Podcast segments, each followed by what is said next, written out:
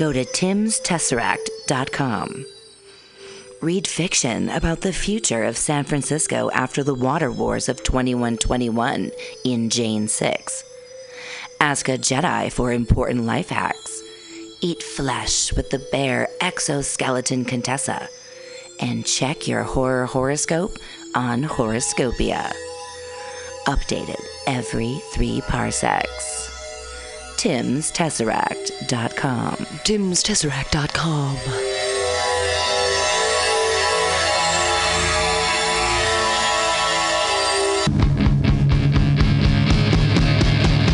want to be a comic? It's not as easy as we make it look, but that's because Mutiny Radio has eight hours a week of open mic stage time for all your comedy workout needs. Strain those improv muscles every Sunday from 4 to 6 at Getting Sketchy with David Stolowitz. Press out those new jokes every Monday, 6 to 8 on Joke Workshop with 4 minute sets and 4 minute critiques from everyone kept positive by host Pam Benjamin. Pump those dick jokes every Thursday, 7 to 9 with True Hustle Thursdays. Hashtag THC. That's hashtag THC. T. You want more open mics? Fridays, 6 to 8. Happy hour with guest host and George D. Smith. Pew, pew, pew. Four open mics every week at Mutiny Radio, brother.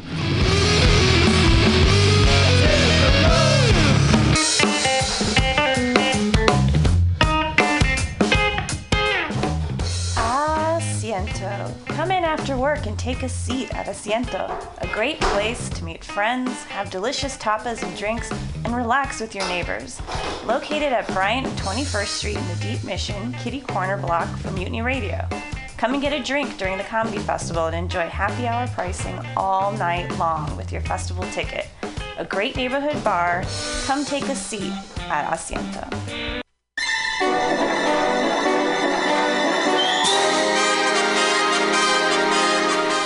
Roxie Theater is San Francisco's favorite nonprofit art house cinema, bringing you the best, coolest, weirdest, most thought provoking movies of the past, present, and future. Hands down, there is no better way to get your film fix than at this legendary historic theater. Visit www.roxie.com. That's www.roxie.com today for showtimes and tickets.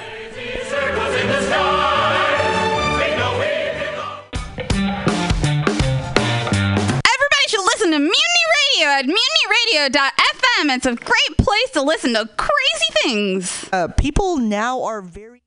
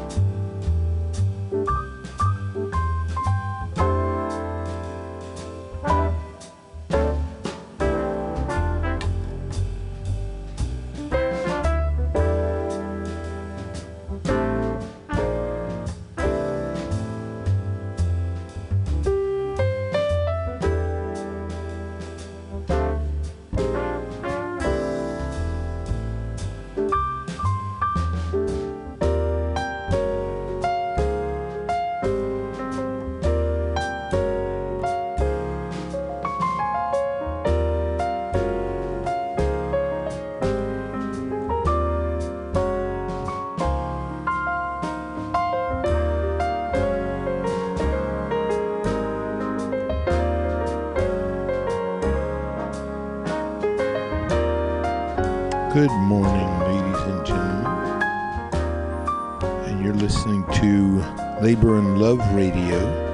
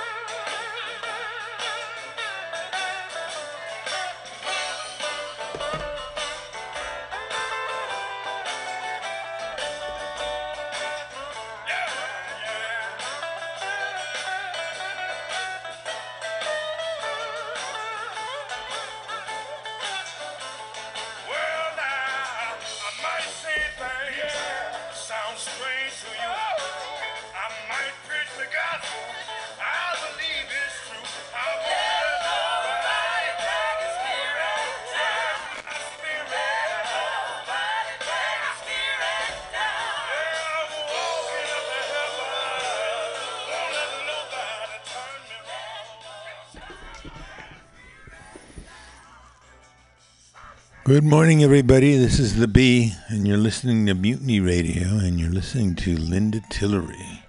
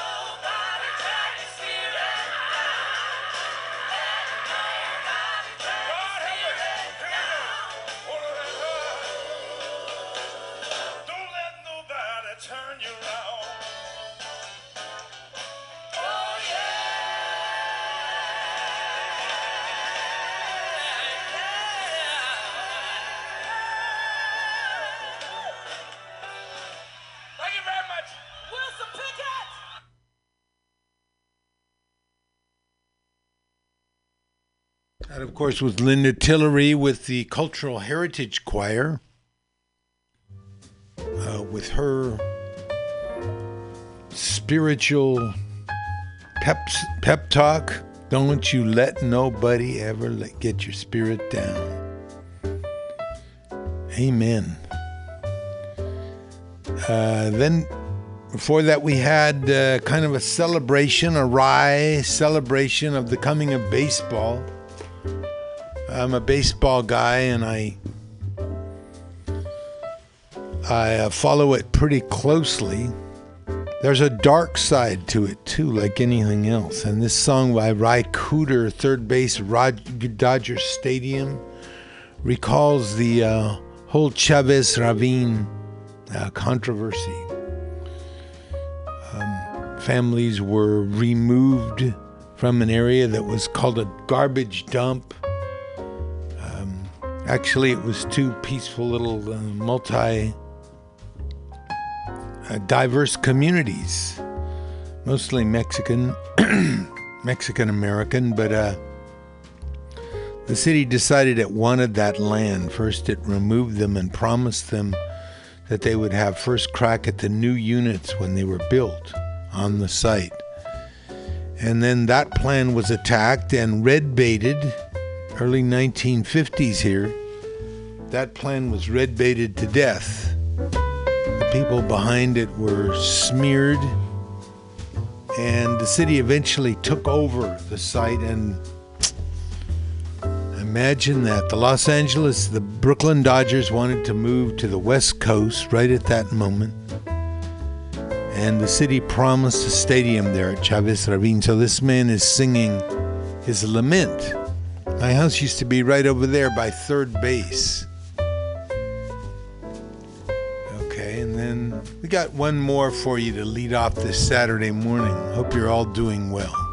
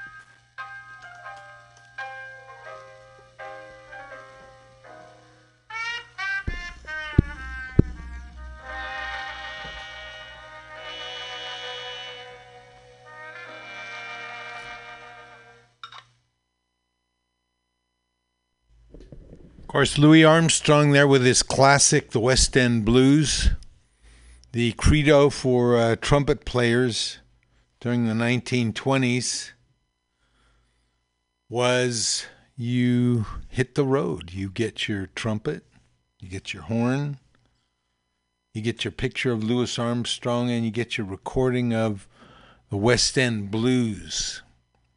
A series of recordings in the early 20s that revolutionized the sound, the possibilities of what uh, jazz could be.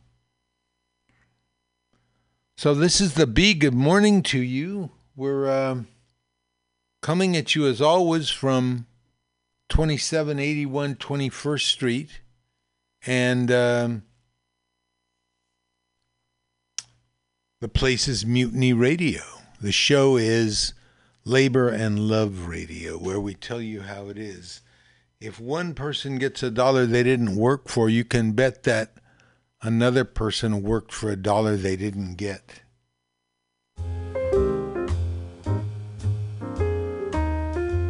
If you don't have a, t- a seat at the table, at the negotiating table, that is, where you work, you're probably on the menu when they sit down to talk. And never, but never let anyone into your heart who is not a friend of labor. And when I say labor, I mean you. Labor and Love Radio, where the labor meets the road. Okay, well, we've got lots to talk about and lots to listen to. Having a few technical problems here, but nothing we can't handle. Um, March 24th is a sad occasion. It was on this day in 1992, I believe, that Oscar Romero, the Bishop of San Salvador, capital of El Salvador, was gunned down while he was uh, giving Mass. We see what's possible when teachers unite, right? It's possible. West Virginia. Who was Karen Silkwood? Um, an act of courage on her part that hopefully won't be forgotten finish up our treatment of the Irish singer, the controversial Irish singer, and I mean that in a good way, Sinead O'Connor. Listen to some of her music, and we've got commentary from Mumia Abu Jamal. Let's see if we can cue that one up.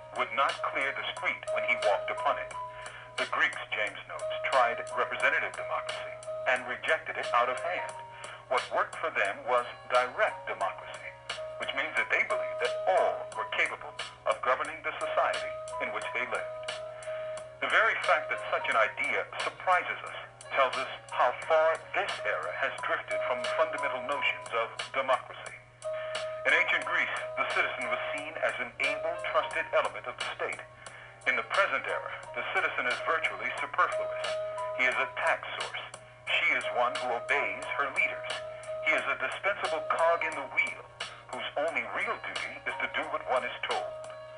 Consider the mass demonstrations of spring 2003, when millions took to the streets of Washington, London, and San Francisco, demanding that there be no war in Iraq. Here, in the alleged democracies of England and the U.S., governments ignored the people and engaged in imperial war on a lie. In ancient Greece, some 2,500 years ago, this wouldn't have been allowed. We don't live in a democracy. We live under the rule of a few. We live in an empire. From death row, this is Mumia Abu Jamal.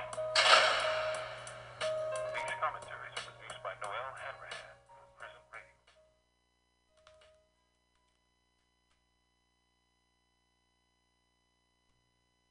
Radio. That was Mumia Abu Jamal talking about uh, Greek democracy, the ancient Greek democracy. Uh, not so much, uh, more the format of it, the, the form of how it works. Selection by lot, for example, which meant that anyone could end up being uh, an official. Um, whereas nowadays, uh, officials are bought and sold not much more than you can say about it.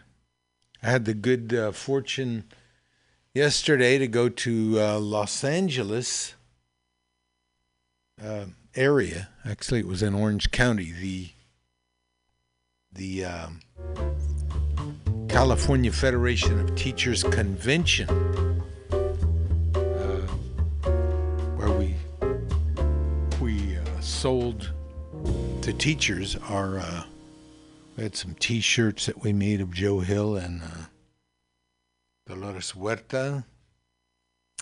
We sold a lot of uh, our books about the uh, labor movement, books designed for kids by and large, although there are a couple. The, the movie Golden Land's Working Hands is also uh, on sale. We have a labor map. Uh, CFT.org if you're a teacher and you're interested in teaching labor and uh,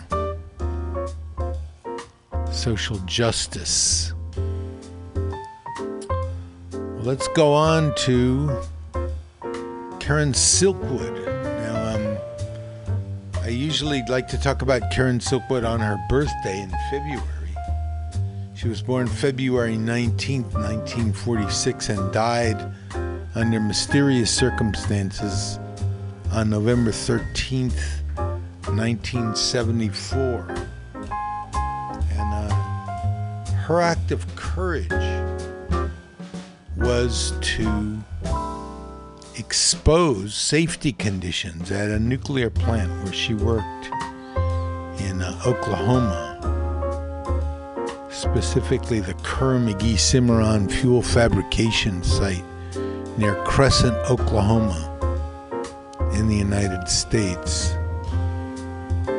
Um, in the United States, okay.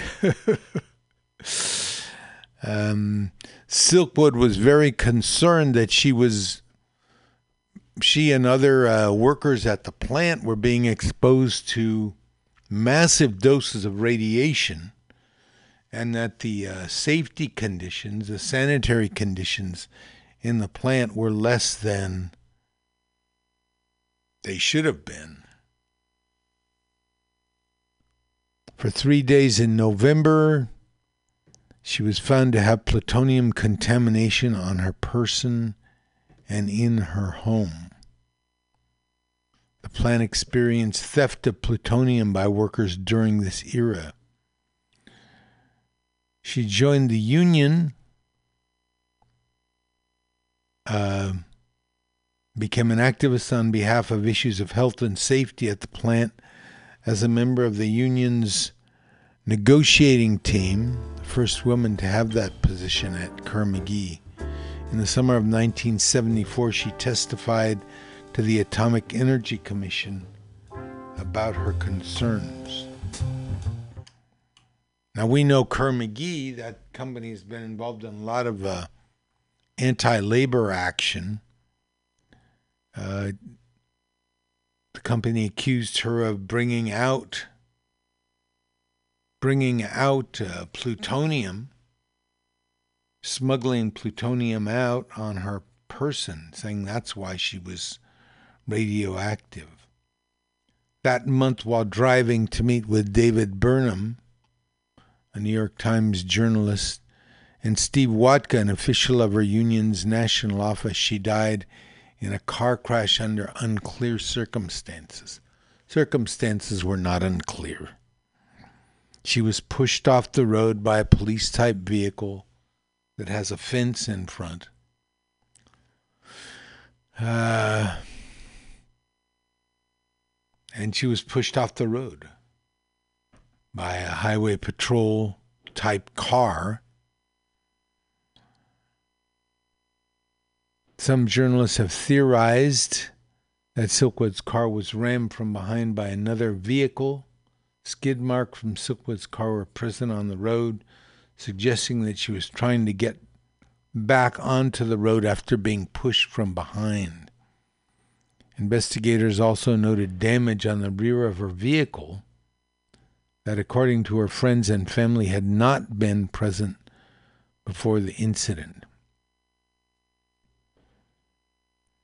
As the crash was entirely a front end collision, it did not explain the damage to the rear of her vehicle.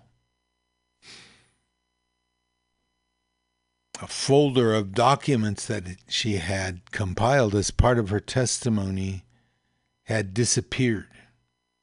Silkwood's relatives confirmed that she had taken the missing documents to the union meeting and placed them on the seat beside her in her car. According to her family, she had received several threatening phone calls very shortly before her death.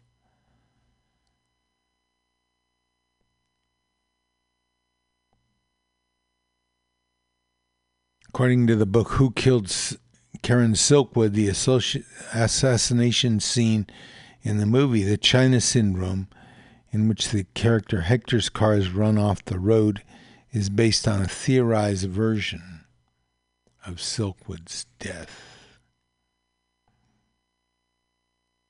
Okay. Karen Silkwood, February 19th. And we do have a song about Karen Silkwood from Fred Small.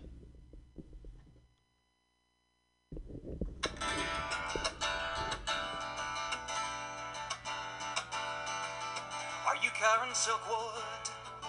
The news is bad. Your body's on fire. The worst that we've had might have been the canister, probably the gloves. Better not get too near to the ones that you love.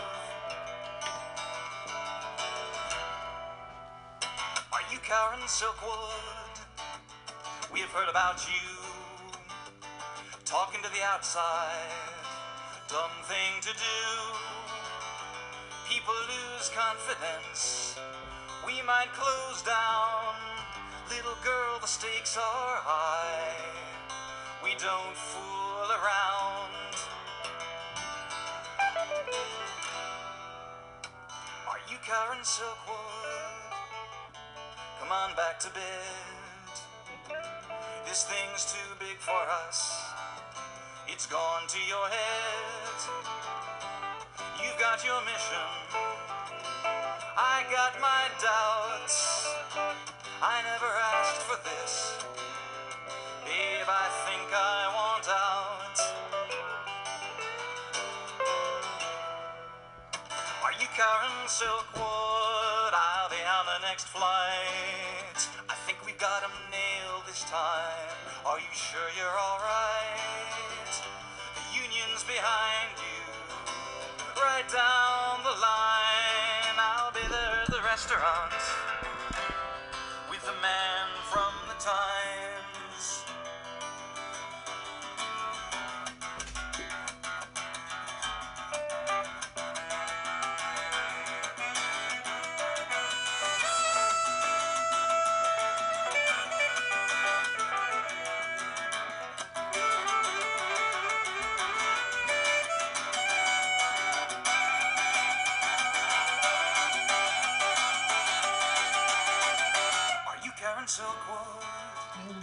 Christ is nothing but blood. Better get the ambulance, but it won't do no good. They're saying she had some notes in the car, but they're nowhere around. Geez, the place is crawling with press, but she don't make a sound.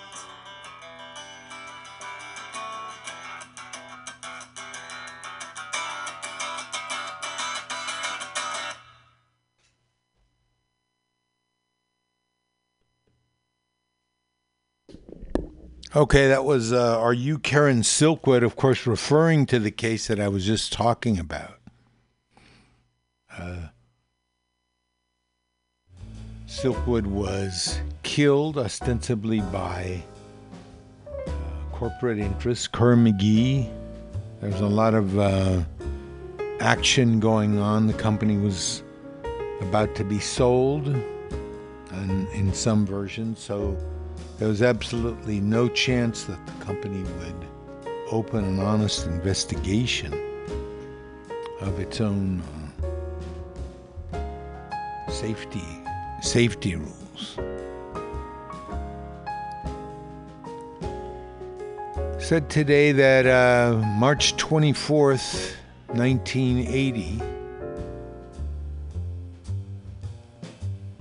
a real uh, fighter for justice for working people in his country, uh, Oscar Romero, was murdered while he was celebrating Mass. He was the bishop of San Salvador, the capital of El Salvador.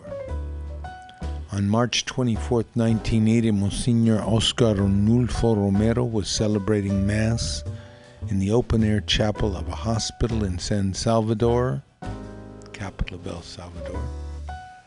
A red Volkswagen pulled up outside. A man in the car raised a rifle and took aim through the, an open door. He fired one shot, striking Romero in the chest. The priest died at the altar. 38 years later, on March 24th, 2018, that's today, thousands of young people will converge on Washington for the March for Our Lives, calling for real actions to curb gun violence. In Romero, they will find an urgent lesson about what can happen when justice is denied and gun violence runs rampant. The assassination of Romero, a gentle and fearless champion of the poor who persisted in his work despite savage U.S. sponsored military repression, set off the Salvadorian Civil War, which raged from 1980 to 1992. You have to remember that this guy, Oscar, Oscar Romero, was selected to be bishop exactly because it was thought that he, he would not be at all controversial. Uh, there was a civil war raging in his country. It was uh, financed in large part by the United States, and it took a particularly ugly turn as uh, peasants were murdered and oh, the six nuns who were working in El Salvador with uh, in rural El Salvador were murdered and raped the Salvadorian death squads, which were financed in large part by the United States. Romero took a stand. He was a man of conscience. He didn't go all the way out to uh, liberation theology, which is, of course, where he was headed. He dedicated his ministry to the poor majority and spoke up about the death squads to denounce the enemy's armed forces, which defended the country's biggest landowners with assassinations and massacres. So he stood up at Mass one day and said, Stop the repression. He knew that his nationally broadcast calls for soldiers to disobey orders to kill made him a threat to the Salvadorian military and its CIA advisors. Three weeks after he spoke these words, he was shot and killed. Nearly four decades later, he has risen again. As we say on Easter, Christos anesti, he is risen.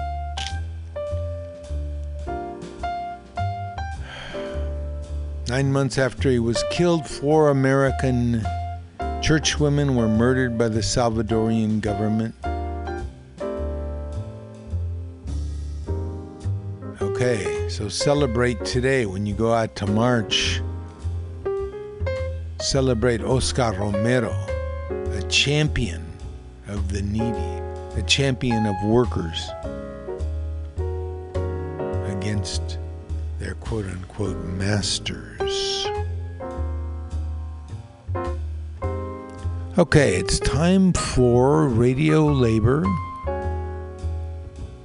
and the Radio Labor World Report. Here we go.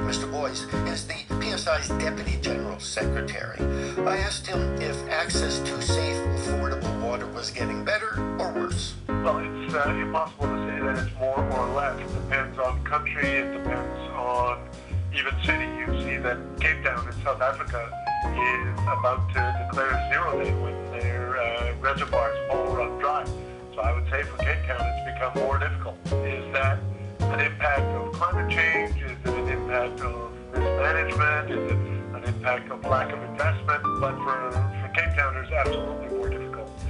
In some countries, in some cities, uh, it's becoming better because there is investment, there is proper management, there's a lot of work being done to ensure that the, uh, the poor get access to water. Safe and affordable drinking water has been declared one of the UN's Sustainable Development Goals. What are some of the challenges faced in achieving this goal? Let me just say, Mark, that the attainment of that goal is a big victory for a lot of social movements. It's built on the victory in 2010 of having the General Assembly declare access to water and sanitation as human rights. The challenges, of course, of universal access is you have to invest a lot of money to bring safe and affordable water to people's houses. And there's uh, well over a billion people on this planet who don't have safe and affordable water in their house. In fact, there's probably even even many more when you look at uh, how many cities where the water is used for uh, washing and, uh, and showering, but not for drinking.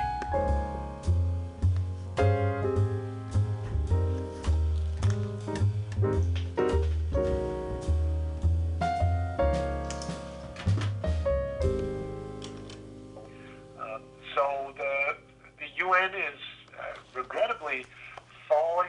under the false promises of PPPs, the public-private partnerships, which, uh, if anybody's following what's going on in the in the UK these days with all the bankruptcies and the revelations of how much, for example, the, the water companies are overcharging and overpaying their CEOs and overpaying their shareholders. So the biggest question for us on, on one hand is where's the money come from?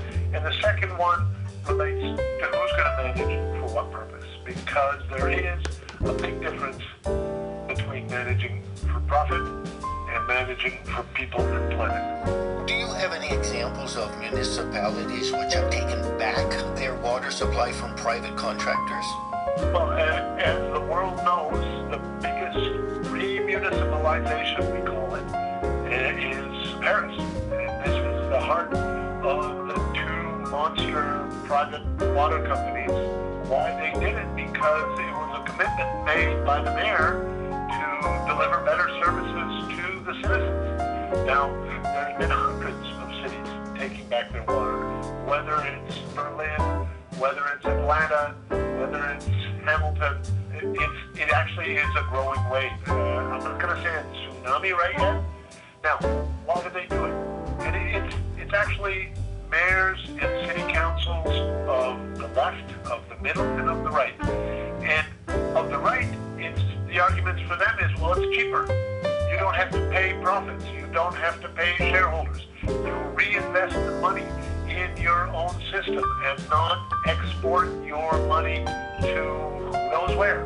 For what purposes? As meetings about access to safe, affordable water are being held in Brazil this week, women tea plantation workers in India were fighting for their right to water access. C. Marie Ainsborough reports. On World Water Day, March 22nd, women in two Indian states demonstrated against their lack of access to water and sanitation. The women women pluck leaves on plantations in the states of Assam and West Bengal.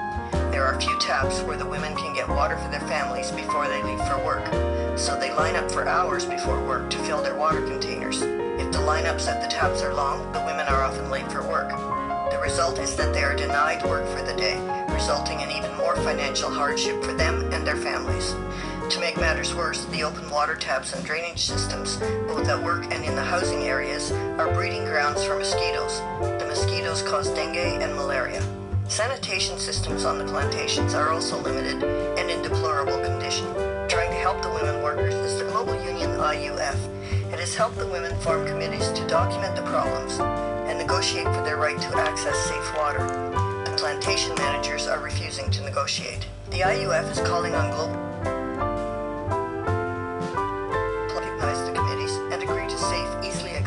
water supply. The IUF is the global union which represents 10 million workers who are employed in sectors such as agriculture, food, hotels, and restaurants. I'm. Marie Ainsborough.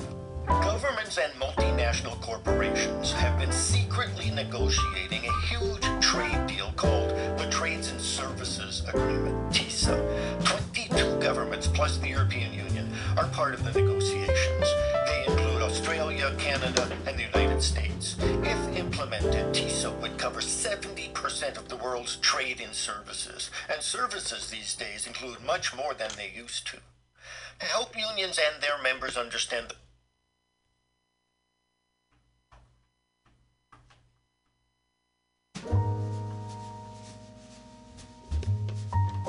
around the world who are employed in food industries, agriculture, hotels, and other sectors.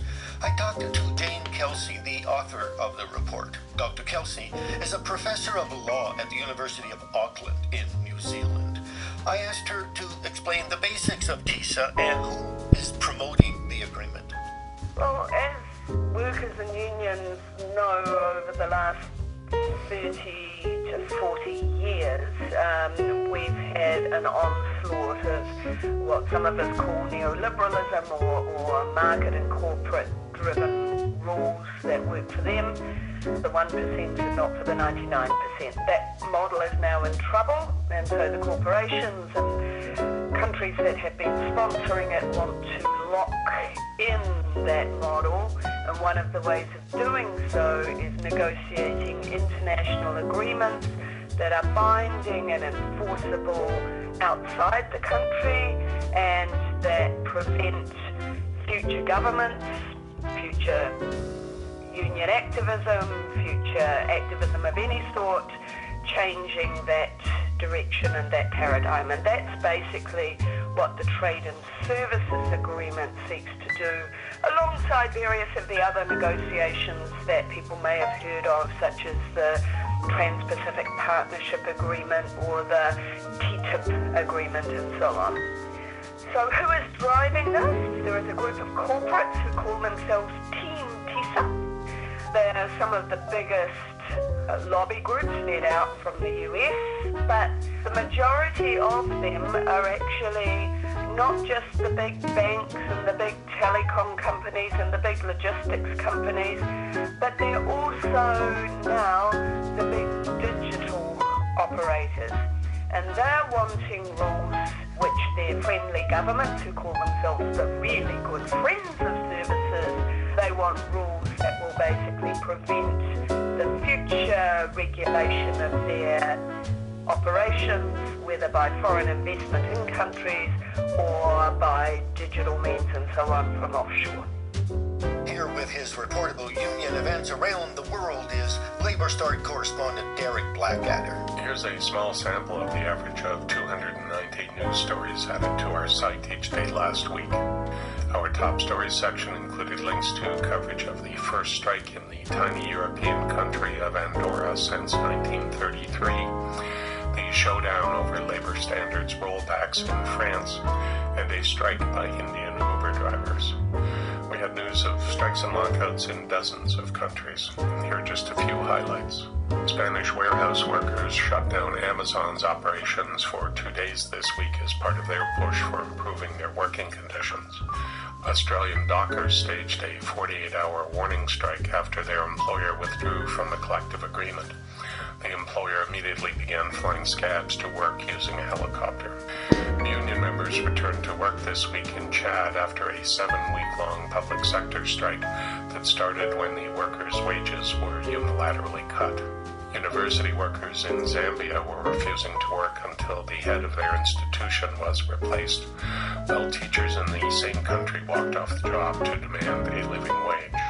Workers at a South African factory producing solar panels down tools in an effort to gain a wage increase. Apprentices on the Indian rail system caused chaos in Mumbai when they walked out to back their union's demand for job security. The Prime Minister of Dominica personally attacked striking dockers over their wage demands. Online game developers based in France started the second month of their strike in a fight to gain a wage increase. And after a one day strike earlier this month, Mexican teachers were facing reprisals. Another strike is planned in protest. Our top working women's stories included coverage of a study of workplaces in Pakistan that revealed most not only lack basic facilities for women, but fail to comply with labor laws which are intended to make them women friendly, and working conditions in a Samsung phone factory in Vietnam, employing mostly women. The Health and Safety Newswire, we run in cooperation with Hazards Magazine, carried stories to hundreds of union websites around the world about the release of a report that found evidence of at least 2,006 workplace deaths in Turkey last year, and an Irish court action over workplace bullying. Currently, Labour Start is running four online actions. Take just a few minutes out of your day and join thousands of trade unionists around the world in helping workers make their lives better, or even help save those lives. This is Derek Blackadder from Labour Start, reporting for Radio Labor.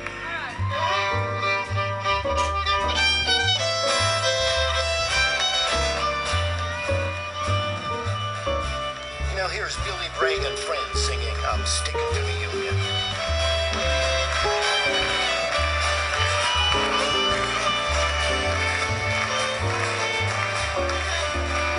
There was a union made, was the goons and the and the company figs and the deputy went to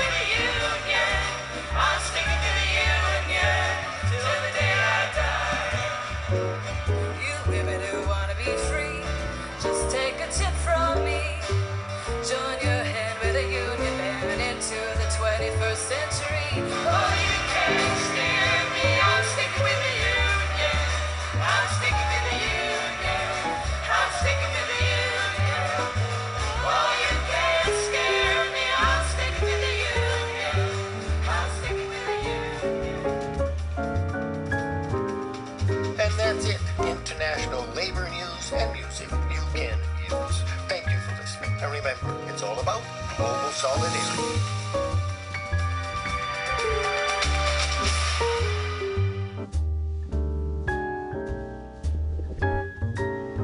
Okay, Radio Labor there. And as you can tell, the struggle is always going on all around the world. Every day, 3,500 people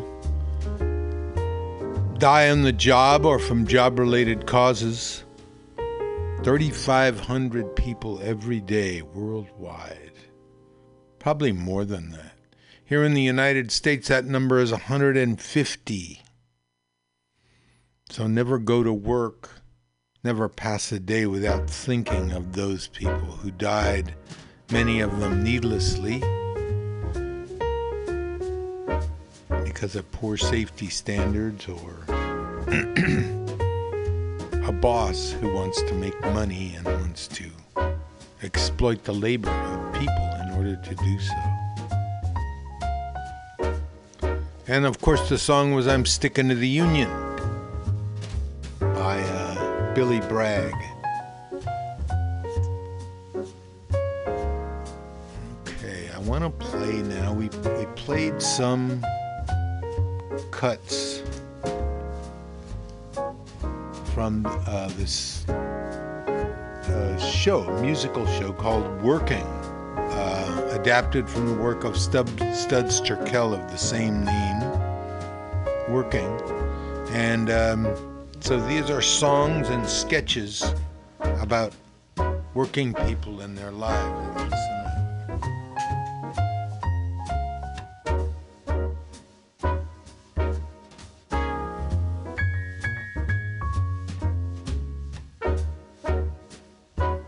It's a pretty good day laying stone.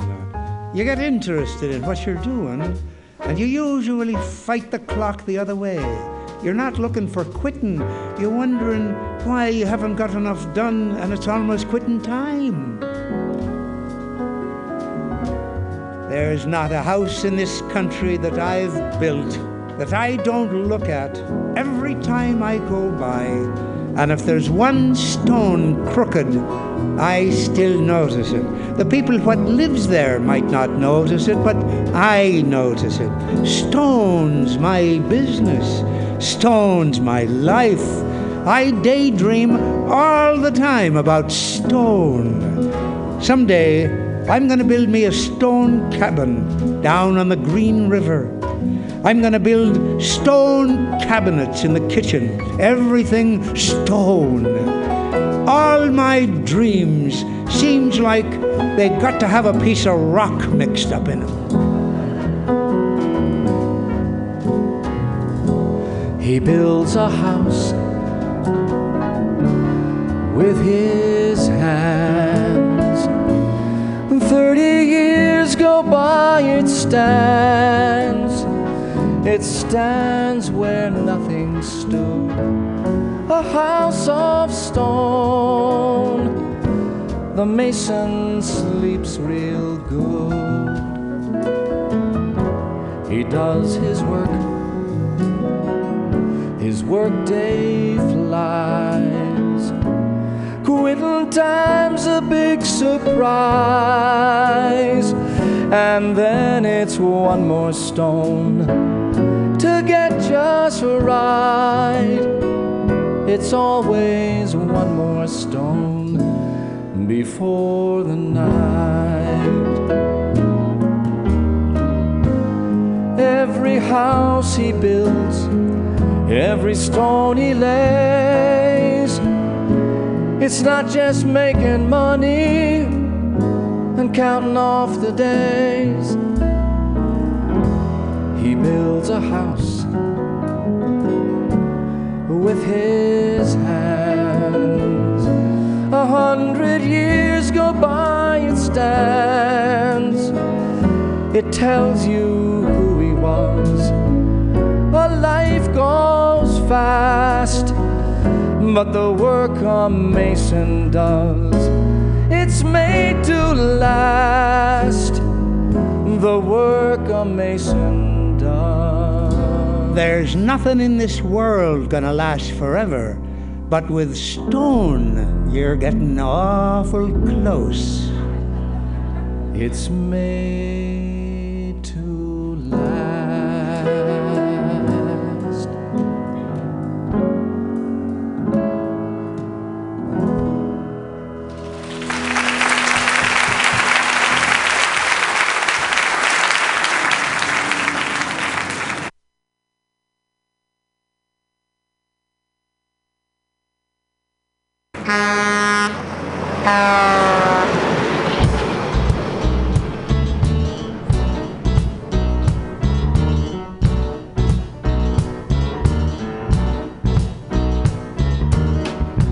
Breaker number nine, big body, put your ears on for me now.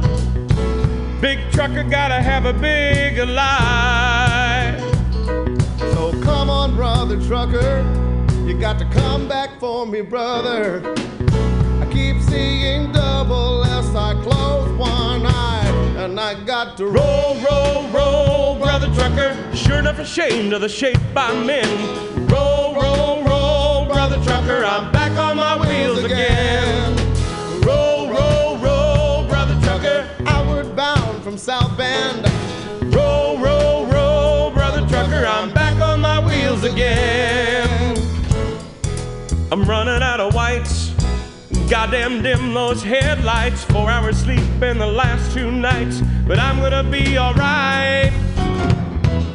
About halfway home. Can't get to the telephone. I'm hot as a pistol and dry as a bone. And I wonder if my baby's alone. I got to roll, roll, roll, brother trucker. You say where and I say when. Roll, roll, roll, brother trucker. I'm back on my wheels again.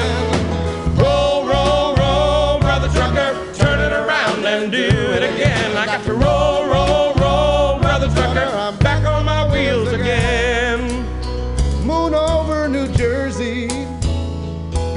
state police. I'm in a hurry. Won't you let me go in peace? I'm independent.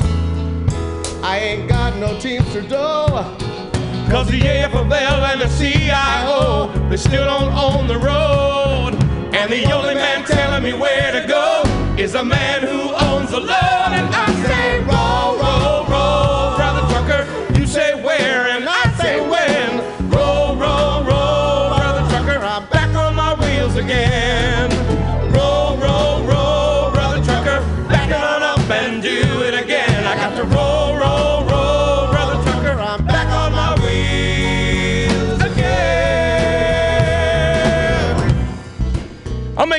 round trips to Milwaukee and pass within four blocks of my own house and never go home.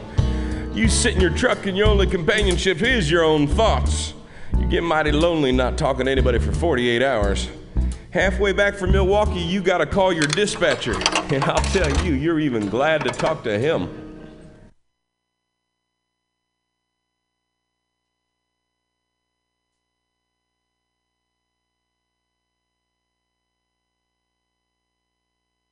Hello, check. Yeah, this is. Hello? Hello? Dirty squat phone company? Bell Atlantic, may I help you?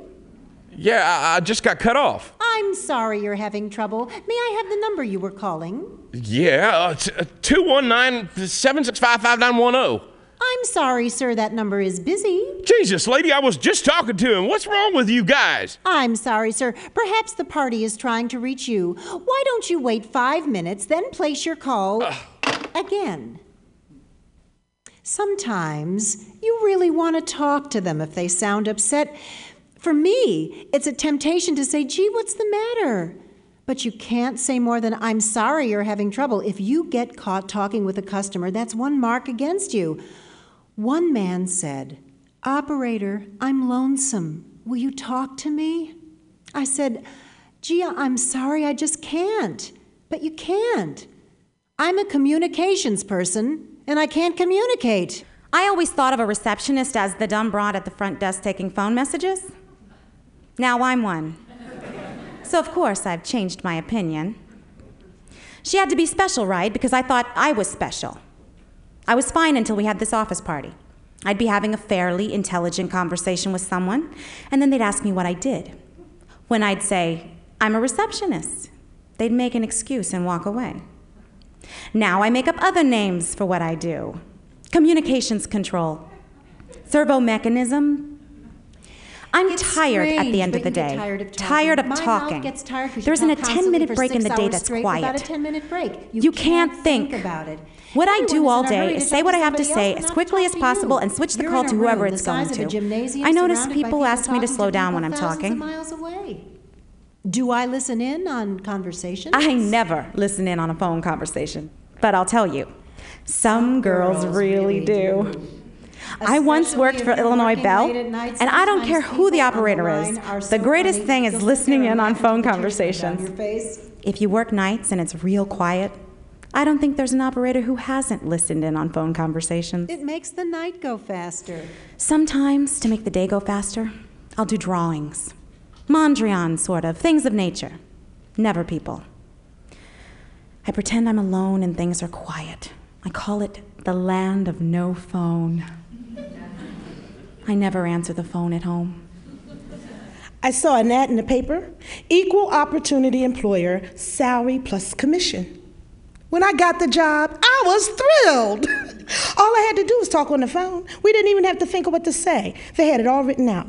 Hello, this is Mrs. Dubois. Schwartz, Could I have a moment of your time? Hopkins, may I help If you would only for three I'm short sorry, months subscribe line. to our you want his newspaper, it's for a worthy cause. To help blind children. What really did me in was one phone call I made. It was the worst ghetto area.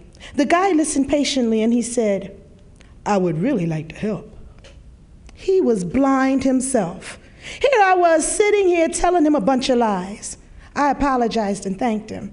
And then I ran to the ladies' room because I was nauseous. I prayed right there, right there in the restroom. I said, Dear God, there must be some other work for me. I never harmed anyone in my life, dear Lord. I went back and finished the day because I had no other means of employment. And then, as if my prayers were answered, I got a new job. I walked into my supervisor's office and I told him a few things. I was sick of his bullying. I wasn't going to lie for him anymore. Oh, Lord, I can't really tell you what I said. but I was very calm. I didn't shout. Oh, I felt good.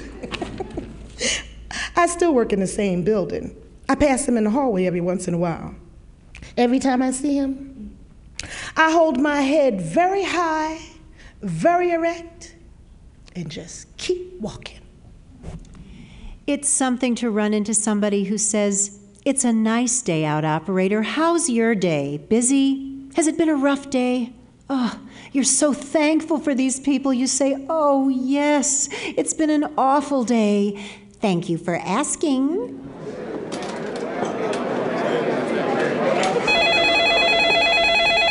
Ciao, Amando's. No, I'm sorry. We don't have anything until 9.30. Yes, I'm sorry. We're very busy tonight. Would you like your quota of mercury today? What's exciting at the bar that I can offer? It would be very boring if I had to come out and say, Would you like a cocktail over and over again? So I come out different for my own enjoyment. I say, What's exciting at the bar that I can offer? Or something. Maybe with cocktails, I give them a little philosophy. They have coffee, I give them political science. I have an opinion on every single subject there is. My bosses don't like it, so I have to speak sotto voce. But if I get heated, I don't give a damn. I talk like an Italian talks.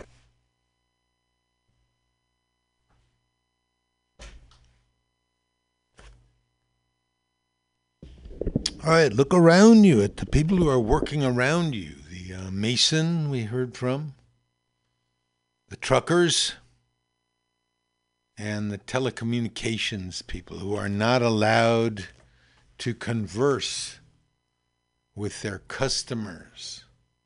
Losing time. Here's a here's a trucker song. Eddie Rabbitt.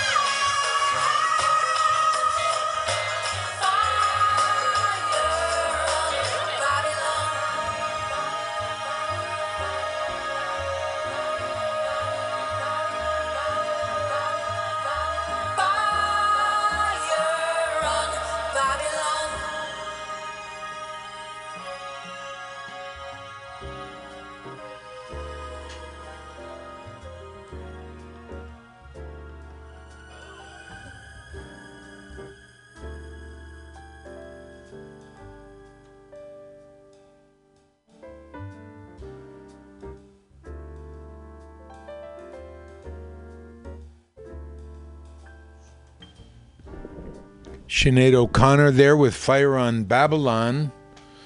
I want to run down some of the things that uh, Sinead has been uh, involved with. Always very co- uh, controversial. Um, very much of a someone who was going to make her protest, someone who was militant and undeterred in her talk about say women's rights or gender relations or the domination of her people by uh, among others the pope. And this is something that she did on october 3rd 1993 o'connor appeared on saturday night live as a musical guest. She sang an a cappella version of Bob Marley's War, intended as a protest against sexual abuse in the Catholic Church. O'Connor referred to child abuse rather than racism. She then presented a photo of Pope John Paul to the camera while singing the word evil, after which she tore the photo into pieces and said directly to the camera, Fight the real enemy. Saturday Night Live had no foreknowledge that she was going to do that. The audience were completely silent, no booing or applause. Lorne Michaels recalled that the air went out to the studio that no applause be used. NBC Vice President of Late Night Rick Ludwin recalled that when he saw O'Connor's action, he literally jumped out of his chair. SNL writer Paula Pell recalled personnel in the control booth discussing the cameras cutting away from the singer. NBC received more than 500 calls on Sunday, 400 more on Monday, all but seven criticizing O'Connor. NBC was not fined by the Federal Communication Commission for O'Connor's act. NBC did not edit the performance out of the West Coast tape delayed broadcast that night.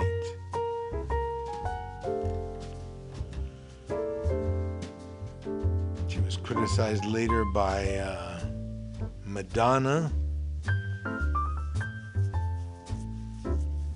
Madonna said, I think there is a better way to present her ideas than by ripping up an image that means a lot to other people. Uh,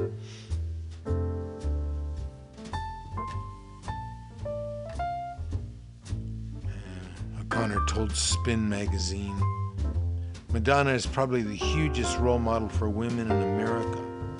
There's a woman who people look up to as being a woman who campaigns for women's rights. A woman who, in an abusive way towards me, said that I looked like I had a run in with a lawnmower and I was about as sexy as a Venetian blind. Now, there's the woman that America looks up to as being a campaigner for women, slagging off another woman for not being sexy. Two weeks after the Saturday Night Live appearance, O'Connor was set to perform I Believe in You at the Bob Dylan 30th, 30th anniversary concert. She was greeted by a thundering mixture of cheers and jeers. During the booing, Kris Kristofferson told her not to let the bastards get you down, to which she replied, I'm not down. The noise eventually became so loud that O'Connor saw no point in starting the scheduled song. She called for the keyboard player to stop and the microphone to be turned up and then screamed over the audience with an improvised shouted rendition of War. This time she sang the song, stopping just after the part in which the lyrics talk about child abuse, emphasizing the point of her previous action. She then looked straight to the audience for a second and left the stage. Kristofferson then confronted her as she cried. Well, this is something dis- similar to what we always talk about with Nina Simone. Nina Simone is a, a favorite uh, musician on this station because Nina Simone, uh, with Nina Simone and with Sinead O'Connor, performance is existential. They're not singing an old song because you like to hear it and because of the way they sing it.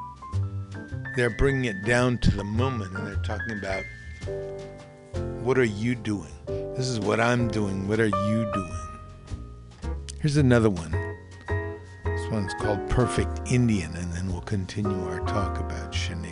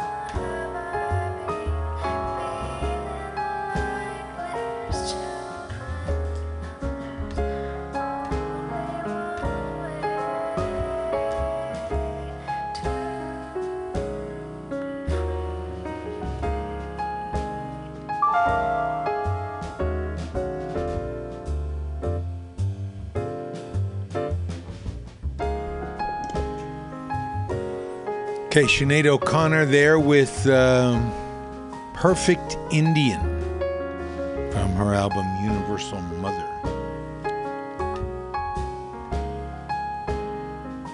Just finish up here. Sinead O'Connor has four children. Her, oftentimes her songs are about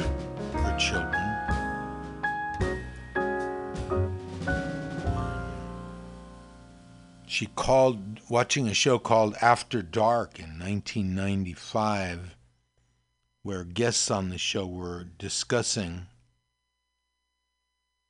um, the Catholic Church and its role in people's lives. She called in and then just showed up.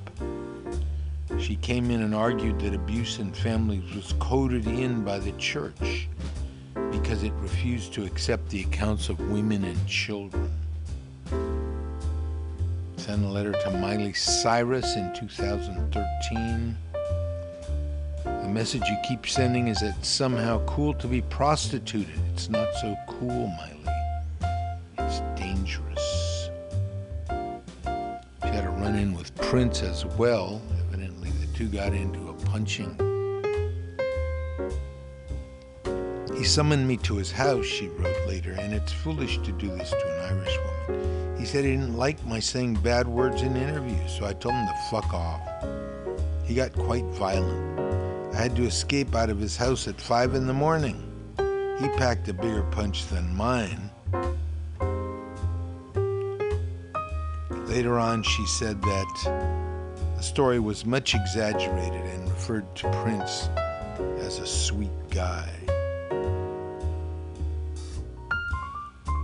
So, Sinead O'Connor, sort of a coda to our celebration of uh, St. Patrick's Day. And we're getting up now on. See what we can do with West Virginia teachers.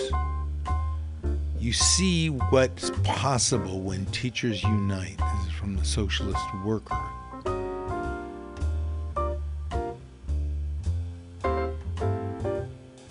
What are the main feelings that teachers are facing?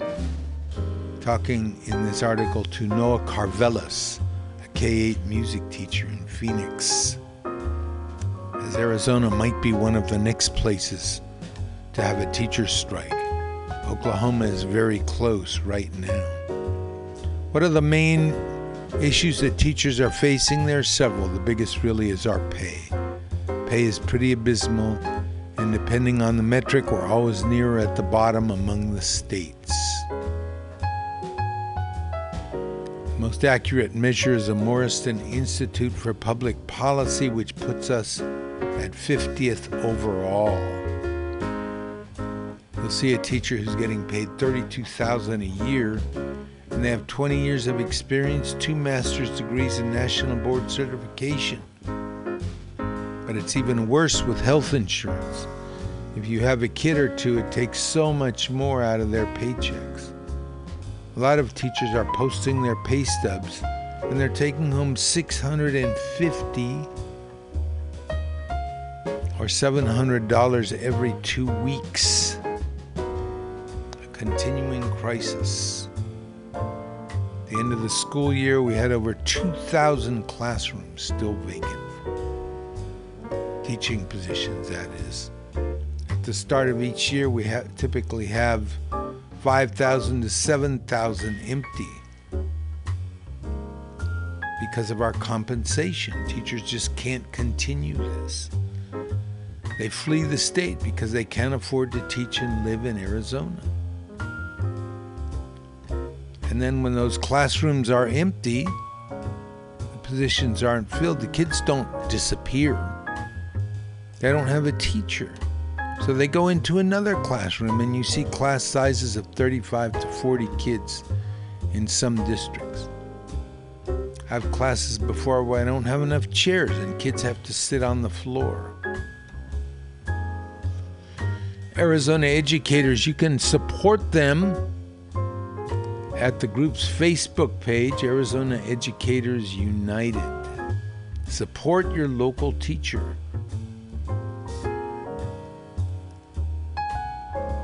Okay.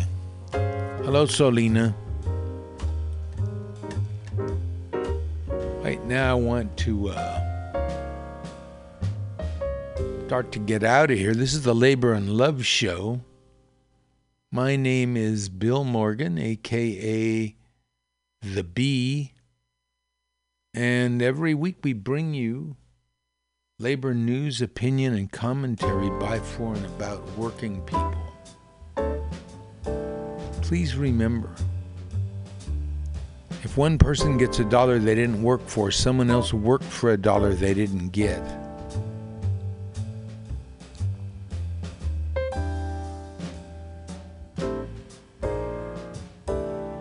If you don't have a seat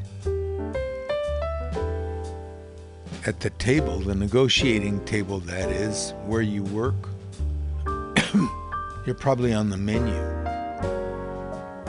And never but never let anyone into your heart who is not a friend of labor. And remember that you heard that on Labor and Love Radio, where the labor meets the road. So you're just not that into politics? Your boss is, your landlord is, your insurance company is, and every day they use their political power to keep your pay low, raise your rent, and deny you coverage.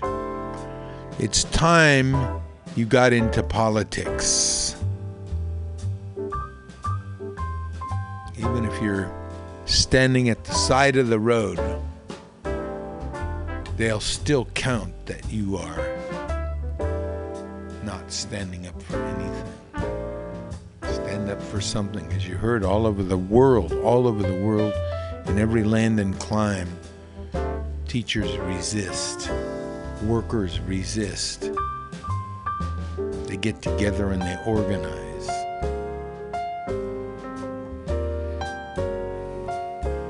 All right, let's see what we got. Looking for uh, Willie Dixon.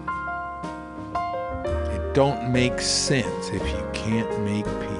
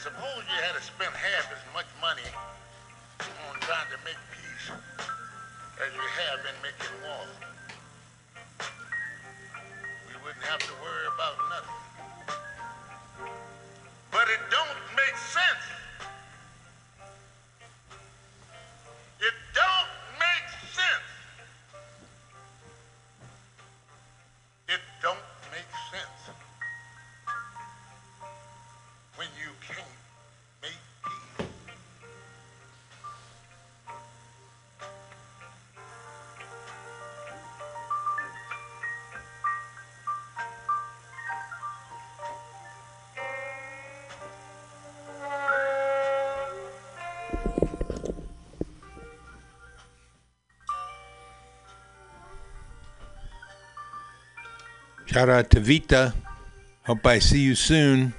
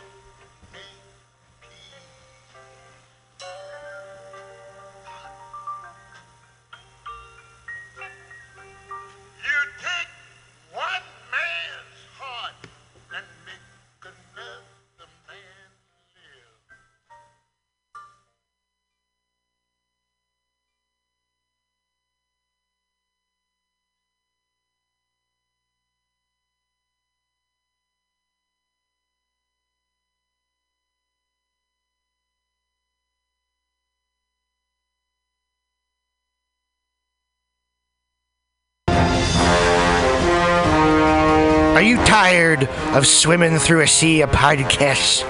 Are ye on a raft without a paddle? Well, gather around me, sea dogs, and get aboard me pirate ship as we set sail for the seas of mutinyradio.fm. From there, you can captain your own pirate ship as you sail through over 44 different shows for all of your listening pleasures. They've got live comedy to small business advice, LGBTQ friendly to sports, vinyl to gutter punk.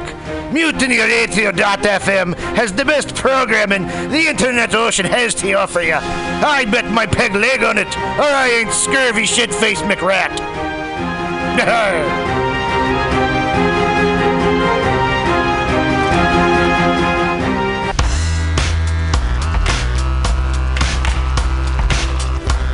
Hey, everybody.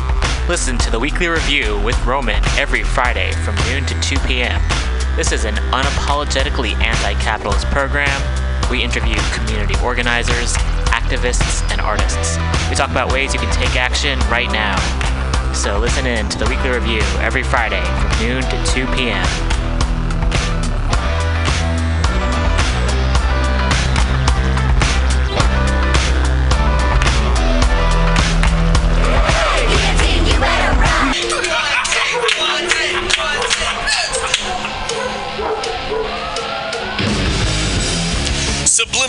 SF brings you visual and auditory mind control. For the best graphic design, physical merchandise, and live music promotion, go to www.subliminalsf.com and check out their hilarious t shirts and super cool bands at clubs and bars all over the Bay Area. Subliminal SF creates amazing flyers, posters, and design for every need. So go now to www.subliminalsf.com and experience what this wonderful local business has to offer.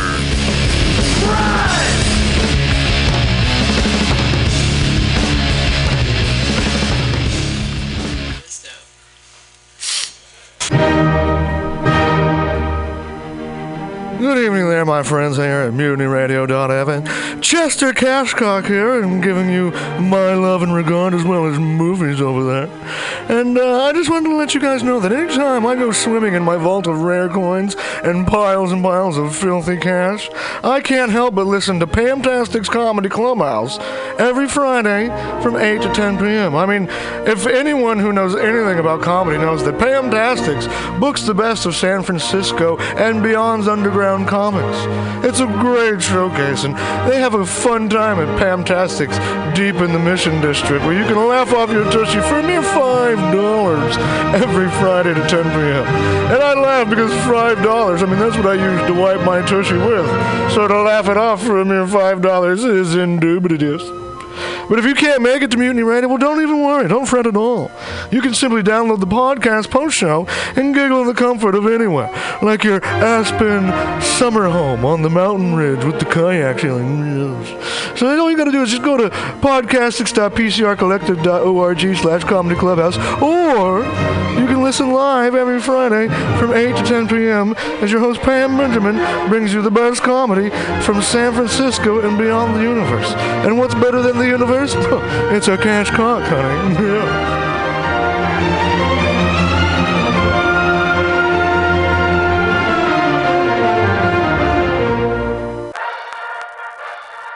Well, hello, boys and girls. You know what a password is. That's a secret word that soldiers would use to get past the sentry and up to the front. Well, here's a password that gets you up to the front in all the right places. It's cannabis energy. It seems the faster you go, the more cannabis energy you need. So if you want to win, you have to have lots of cannabis energy. And the swellest way I know to get it is just by using Green Army Skincare. Boy, they're just cram full of cannabis energy. There are more cannabis energy units in one lip balm tube than you use circling the base 10 times or when you ride your bike 4 miles across the city. And it's fast acting. Why, no sooner that you apply some balm to your mouth or pain areas, you practically feel the new strength in your muscles. And what's more, Green Army Skincare is a good, wholesome product. They're made with body nourishing cannabis and other natural ingredients. So go out there today and pick up some Green Army skincare products from your local cannabis procurement center.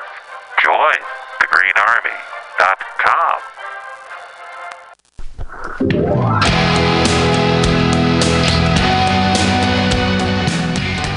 Hey, ladies and gentlemen, we'd like to invite you down to Bender's Bar and Grill in the heart of the Mission District in San Francisco at 806 South Van Ness. Uh, we've got great food by our kitchen counter offer burgers, tater tots, tachos, corn dogs, all sorts of good stuff like that. They're open from opening until 11 p.m. most days of the week, except Saturday.